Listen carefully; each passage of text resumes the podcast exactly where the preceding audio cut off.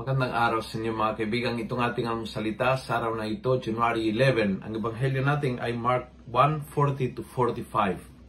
Sabi ng ebanghelyo, a leper came to Jesus and begged him, if you want to, you can make me clean.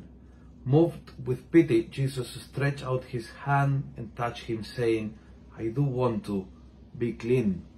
Kung may, may gusto na tayo ay gagaling, hihilom, lilinis ang ating buhay, maging maayos ang ating buhay. Kung may gusto, ito ang Panginoon. Ang tanong is, gusto mo ba? Gusto mo ba talagang aayusin ng Panginoon ang iyong kalagayan? Gusto mo ba talaga ayusin ng Panginoon ang gulo ng iyong buhay? Gusto mo ba linisin ng Panginoon ang madumi mong isip o puso o ugali? Gusto mo ba na tanggaling ng Panginoon ang iyong karamdaman? Kung gusto mo, lumapit ka sa Kanya.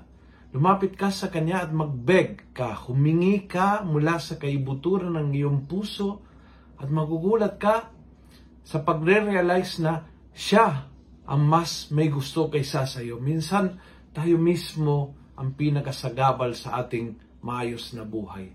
Tayo mismo nasanay sa gulo tayo mismo nasanay sa 50-50 sa ating pagbibigay ng sarili sa Panginoon o sa pamilya o sa trabaho. Tayo mismo nasanay na nag-e-enjoy ang ating maduming isip o gawain, ang ating magulong pananalita o ugali. Tayo mismo ay naglalagay ng ating sarili sa sitwasyon ng, ng, ng ketong.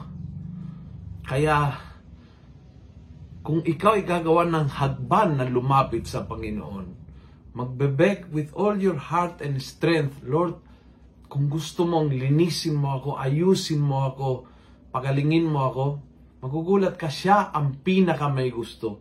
Siya ang pinaka interesado. Siya noon pa ang hindi bumitaw sa iyo. Siya noon pa ang nasa tabi mo.